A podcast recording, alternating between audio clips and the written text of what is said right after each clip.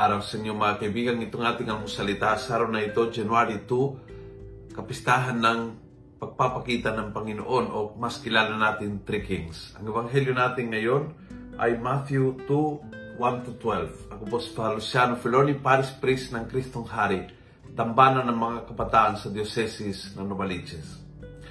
Sabi ng ending ng ebanghelyo ngayon, In a dream, they were warned not to go back to Herod, so they returned to their home by another way.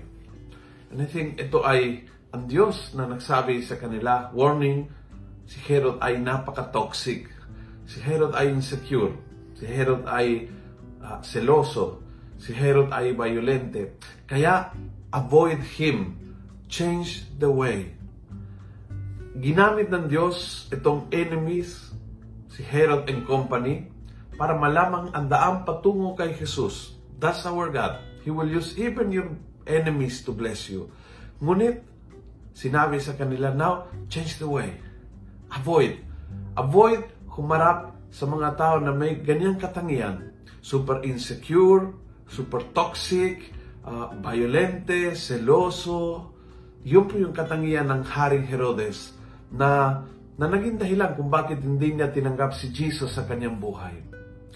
Sino naman ang, ang Herodes ng buhay mo ngayon? Sino ba ang tao na puno ng insecurities and inggit and selos and that you have to stop seeing?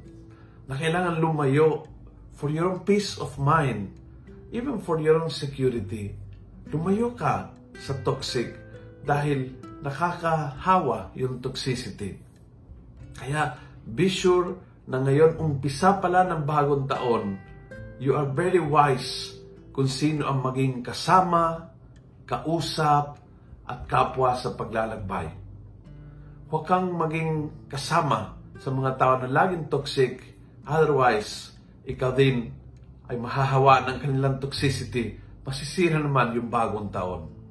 Kung nagustuhan mo ang video nito, please pass it on. Punuin natin ng good news ang social media. Gawin natin viral, araw-araw ang salita ng Diyos. God bless.